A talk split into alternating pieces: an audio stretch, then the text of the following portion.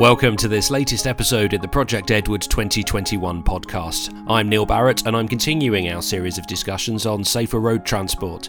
If you like what you hear, please subscribe wherever you get your podcasts.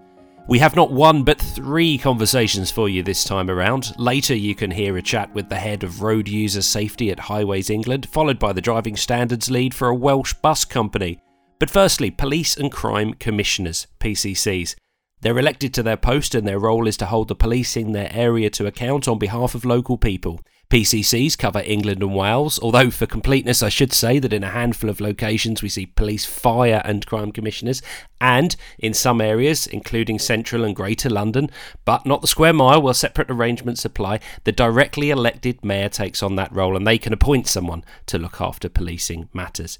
Some individual PCCs also take on a national lead for particular areas of interest. When it comes to road safety, it's Alison Hernandez, PCC for Devon, Cornwall, and the Isles of Scilly, who leads on this important subject across the country for police and crime commissioners.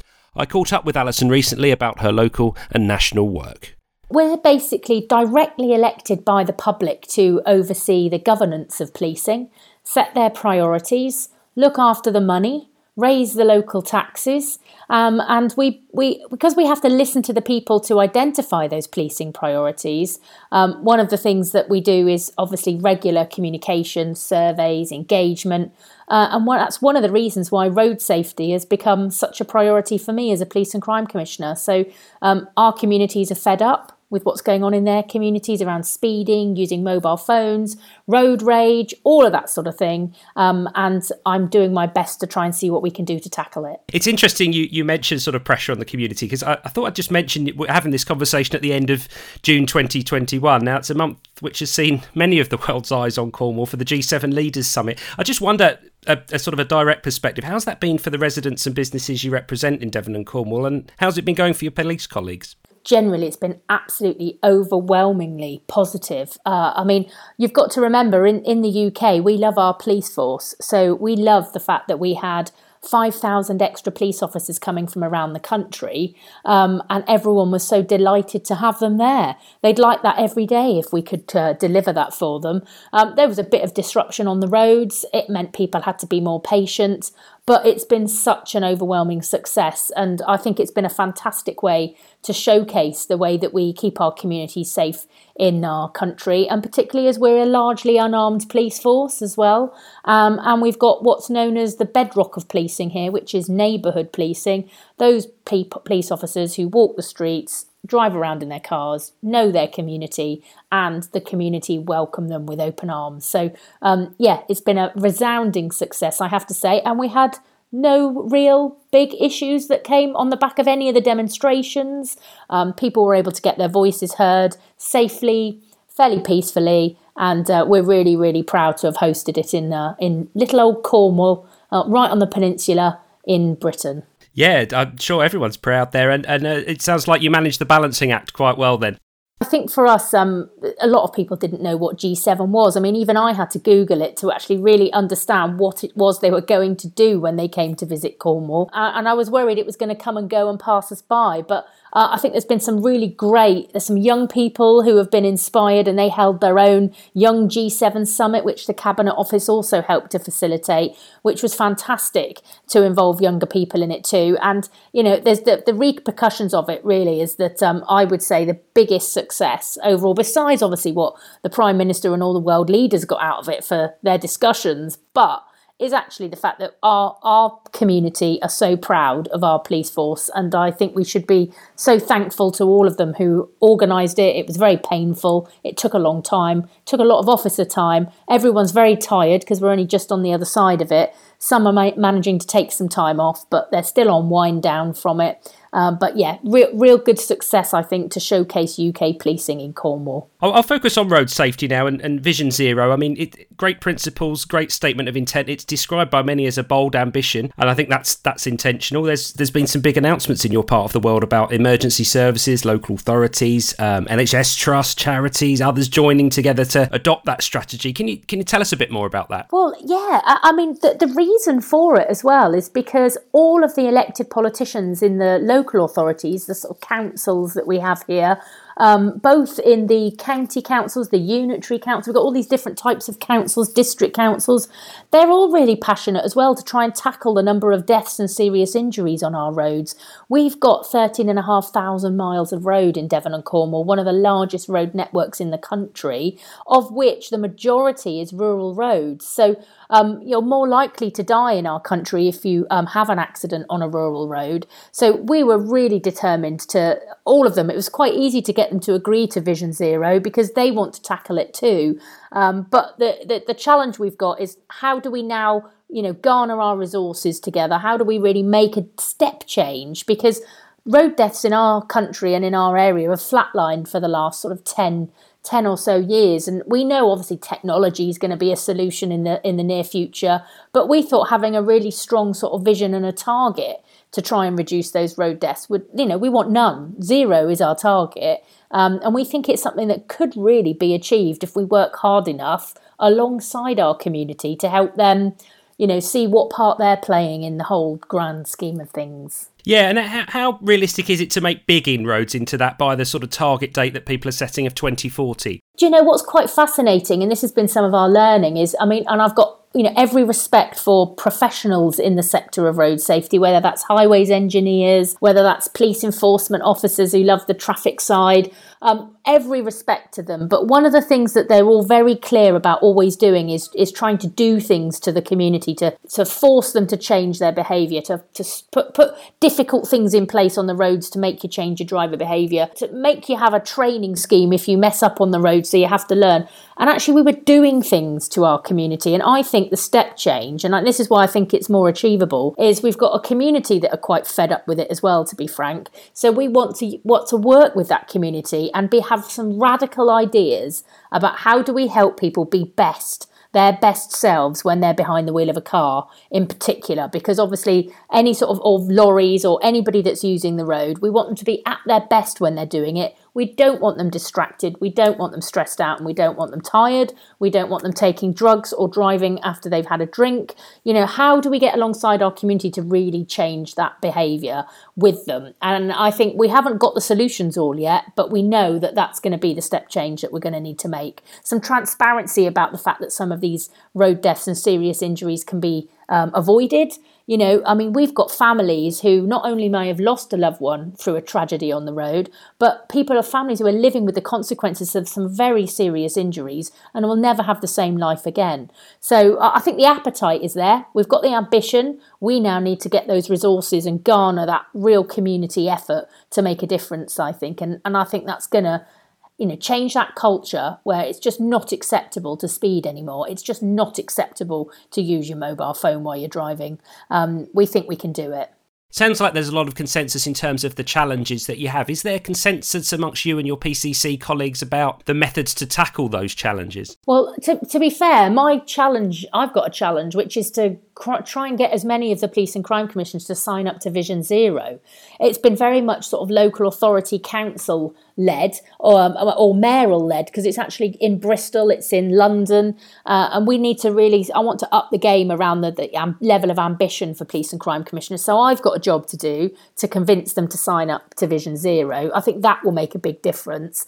But there's definitely a consensus about roads policing. We all know it's um, suffered over the past sort of 10 years when we've had our austerity cuts in in, in our country. Roads policing suffered in nearly every force and got and got reduced, and we're now seeing reinvestments in roads policing happening, uh, and I think that's fantastic. I mean, um, even, in our force alone, I've doubled the size of the investment in roads policing, um, doubled the number of officers working in there, um, trying to really show that visibility on the roads that you might get caught, not that you won't get caught. Uh, we need people to think and fear that they will, and that's why they need to be at their best behind the wheel. So, um, yeah, I, I, think there's quite a bit of consensus around we do need to bolster roads policing, and we want to see a lot more consistency. Um, we've got some exciting schemes in places like Northamptonshire police force where the police and crime commissioner has introduced cars called the interceptors. Um, uh, there's, so there's all sorts of really good practice around the country, and um, we're looking forward to trying to share a lot of that between us so that we can come up with some consistency around it. I know many PCCs have an affiliation with a political party. Yours is with the Conservatives. Now your patch is quite far geographically from Westminster, but you mentioned the, the political link ups, link ups and you trying to influence central policy. How much of that central policy that's already there would you say filters down to policing on the ground? Because obviously you've got those local priorities to um, take centre stage. Yeah, well, at the moment, the government's just in the process of really starting to push some sort of not targets, but they're called outcomes. So the results that they'd like to see um, from a national perspective, and they're called the national policing outcomes. Uh, so that's going to be directing all of us, whatever our political uh, persuasion is, is irrelevant. We'll all get the same from the government, uh, and we'll be starting to have to look at those. Now, road safety is not particularly in there, so this is why, because they're really focusing on the hard, high end, high harm crimes. Um, one of the reasons why police and crime commissioners are quite important is that we can raise this as a local issue for us to tackle, but we can work work together nationally on on on what those um, solutions might look like. So I, I, think you know this really shows that that sort of you've got the national push, um, and they really do want to be focusing on crime, and we will be doing that locally. But that opportunity to do what the people want us to do is is really really paramount and I think that will be our success is getting that balance right between what's coming from the government and what's coming from the people coming on to the final question now, and this is, I think, what they call the sort of magic wand question, but we're asking it to many of our guests anyway. Let's say you're given the role of roads minister for the day, one day, to make one big change, uh, yeah, and you are allowed only one to enhance road safety and make the biggest possible difference to the numbers of deaths and serious injuries on our roads. What would be that number one priority for you? Well, do you know what? The biggest thing for me is it really hurts people financial burdens so I would be really keen to see greater deterrence for committing offences on the road. So at the moment, we've got, I use the, the, the Prime Minister's term of levelling up.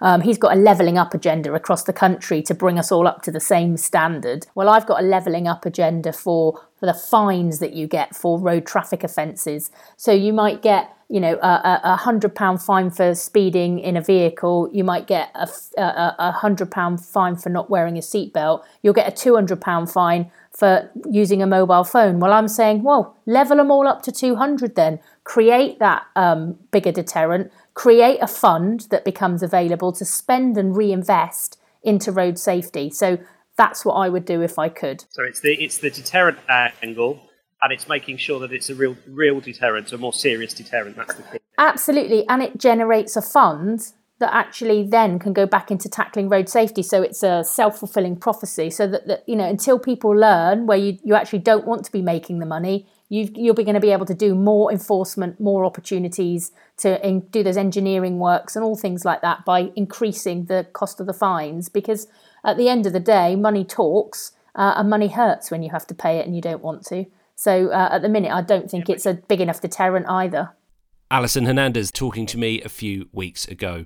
And we're pleased to have the support of the Association of Police and Crime Commissioners for Project Edward this year, with a number of PCCs sending messages of support and some joining us for road trip visits during the Project Edward Week of Action in September. Next up in this edition is someone who has spent more than 30 years working in casualty reduction as a researcher, practitioner, operations manager, partnership manager, and team leader. He had a key role at the top of Road Safety GB until a year ago when he joined Highways England as head of road user safety. He is Jeremy Phillips, and my colleague James Luckhurst caught up with him a few days ago to find out how he had found his first year on the Strategic Road Network and what words of advice he had for the Edward team.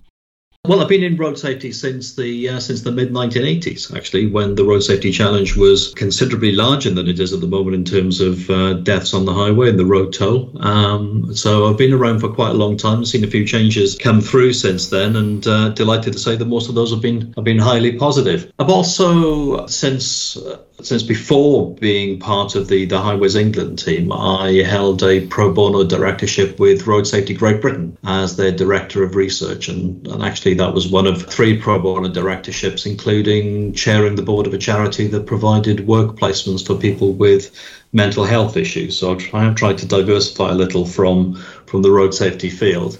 But I suppose the third thing that I would say is that uh, despite all of these things, and despite a, a you know a long-standing, lifelong commitment to road safety, I'd always rather be sailing.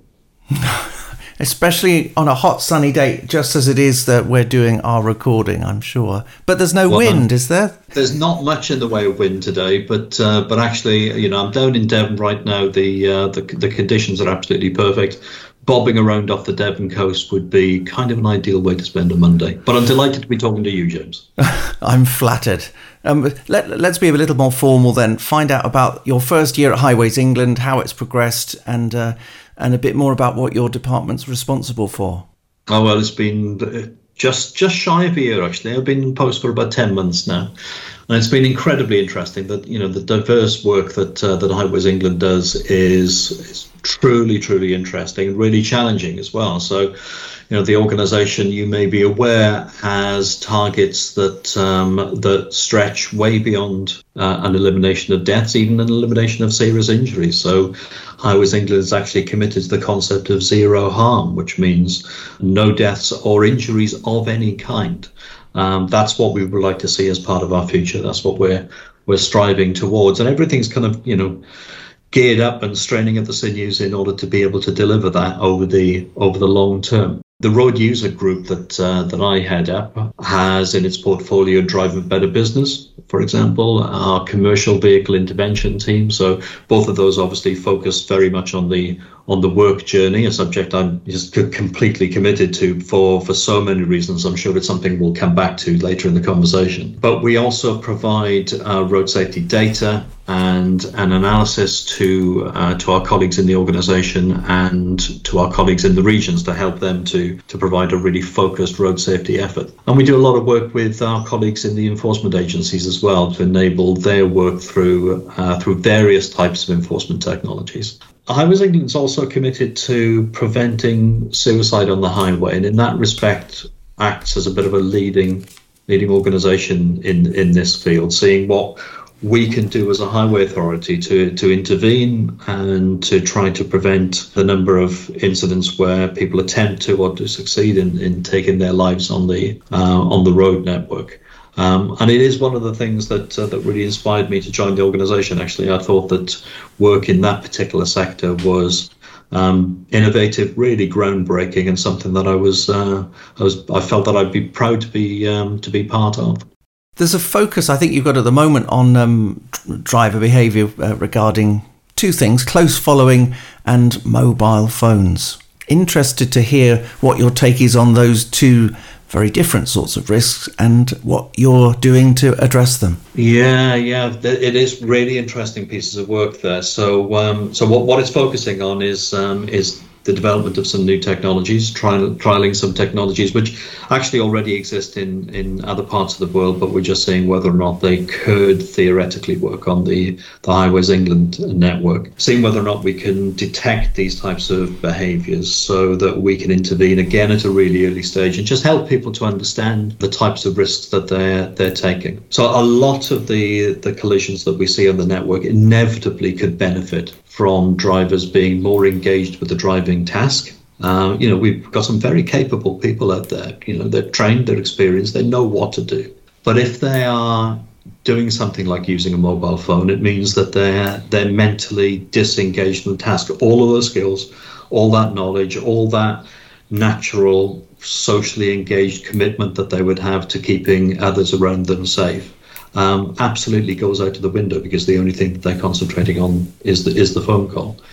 And in the case of close following coast, I, I've very rarely come across a collision that couldn't have benefited from a little bit more time and a little bit more space between the two vehicles that impacted. So anything that allows us to remind people that there are minimum safe distances which they would do well to observe when they're when they're driving. Anything that we can do to help in that respect um, is going to be beneficial. So being able to, to, to, detect people, um, especially people who appear to make it um, habitual behaviour that they, they close follow the, um, the vehicle in front, they, they, they appear to have got into a pattern of behaviour where uh, they no longer recognise that either it's appropriate to have a safer space or indeed what a safe space is. If we can help to identify those people and, and intervene especially at an educational level, uh, just to help them to understand the risks that they're taking and the, the simple actions that they can follow to improve. Um, that's something I'm really quite excited about. I really hope to be able to make some progress there. Jeremy, you mentioned earlier your interest in work driving. Driving for Better Business is, of course, very closely um, tied in with, with Project Edward, for which we're very grateful. Um, tell us more about your interest in this topic. Well, I've been working in the in the fleet safety sector since oh gosh, I think the the mid 1990s um, just experimenting with what highway authorities could do to support businesses in in improving their response to road risk and help them to understand uh, understand the nature of the risk and and frankly the you know, the business benefits in um, in adopting a proactive approach to to, to road safety. Um, so not not particularly for for any moral reasons. I mean you know because it makes good business sense and that's one of the reasons why I'm I'm particularly keen always to work with companies for, because quite flagrantly it, it allows us to kind of ratchet up our investment. Um, it allows us to to get a very high return for for what we put in because if we're working with, with in common purpose with companies, then every company that we work with um, has direct access to its own drivers and a higher degree of influence over the the behaviors of those drivers, the vehicles that they drive, the technologies that they use. Far higher degree of control than than we could have. Actually, far higher degree of control even than than our colleagues in the enforcement agencies have. So it, it, makes sense to be able to to work effectively with businesses, as I said, in, in common purpose both for humanitarian humanitarian reasons and for good business reasons. Uh, because everything that we we do with a company, I feel, is then is then amplified. So Driving a Better Business has you know a great many companies on its books, giving us access to to well over a million drivers uh, in a way which, frankly, we couldn't hope to do if we were trying to engage with those drivers directly. So it's going to be a very long term and very fruitful partnership between Highways England, any other highway authority, frankly, and, uh, and British business. Finally, I hope you'll be aware of Project Edward and our attempts to raise awareness and, and shine a light on what uh, what's being done in the world of casualty reduction across the UK. Uh, what would you like to see us doing more of, do you think? And, and perhaps what we should be doing less of? We'll, we'll very happily take your advice here. Ah, well, there's not much that I would like to see you doing less of. Um, I think Project Edward is a is a you know a really excellent initiative, and, and you know we're, we're terribly proud to be part of it and to support it. Um, there are two things. Then I'm going to I'm going to dodge your question about anything I'd like you to see see less of, and give you two things I'd like you to see more being done of.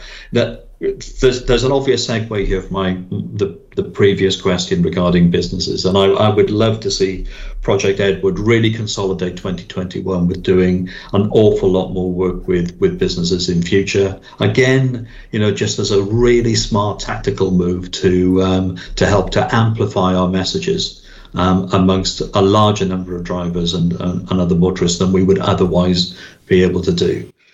The, the second thing I'd love to see more of, because I think it's a really interesting emerging area, is is what we can do in the post collision response space. Now, I'd love to see a future in which we are, you know, we're, we're able to save more lives um, after the inevitable collisions occur, and perhaps one of the ways in which we can do that is by is by skilling up um, our citizens to to be able to intervene when you know theirs is the the most important intervention. You know so we would do well to remember i think that you know that the first responder on the scene of a collision is anybody that survives it.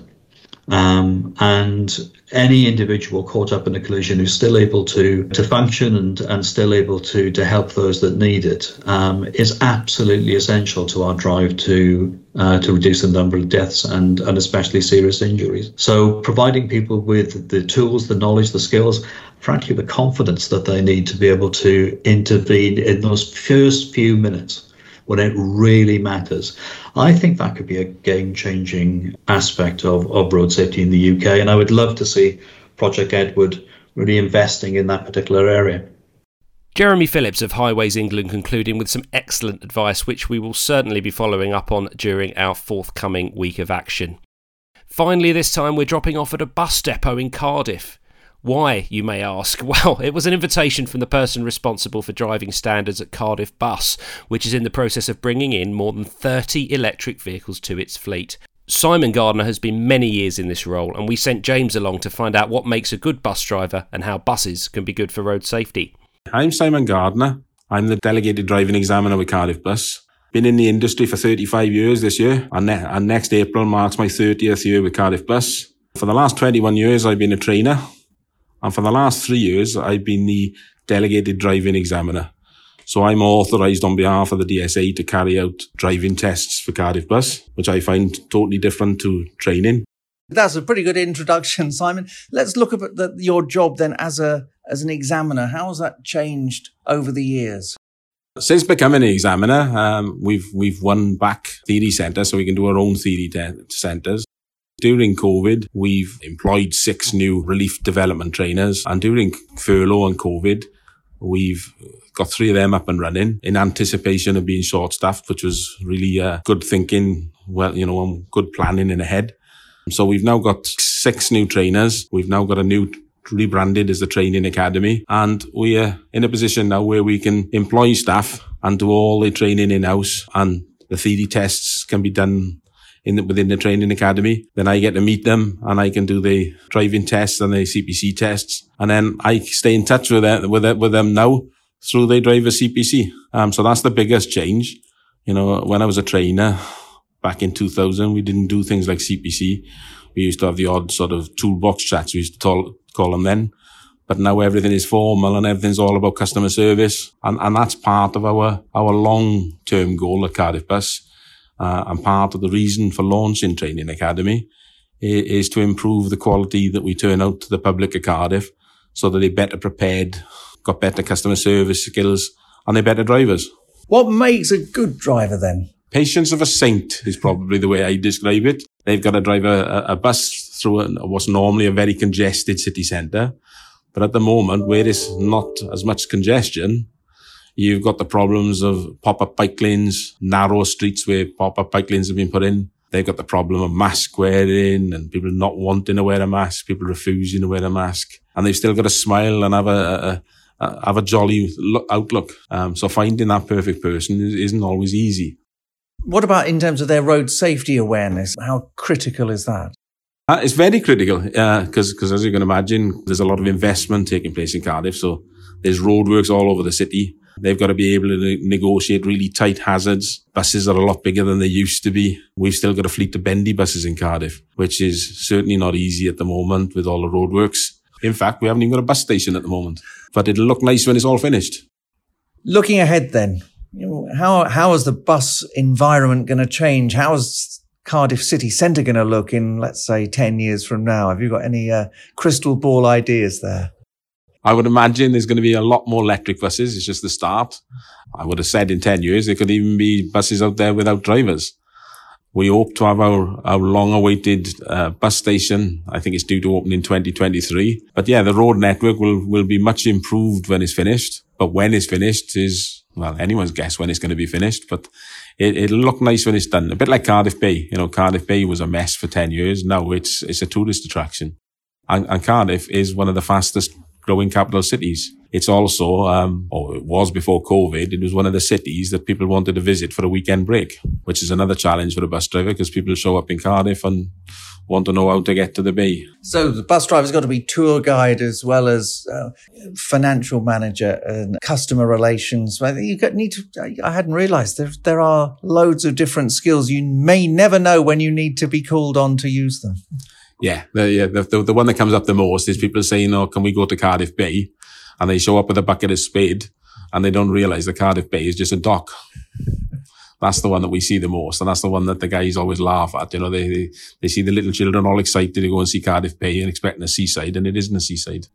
Do I detect a bit of I told you so there? Nah, of course not. That was Simon Gardner of Cardiff Bus talking to my colleague James Luckhurst. So that's it for this edition of the Project Edward podcast. The next one will be with you in two weeks' time. If you found this podcast to be of interest, please leave us a review. And if you haven't already done so, subscribe to it wherever you get your podcasts. And if you have any comment on what you've heard today, please do join the conversation on Twitter using the hashtag Project Edward. You can keep up to date with our road safety activity at projectedward.org. The producer was Peter Baker. I'm Neil Barrett. Thanks for listening.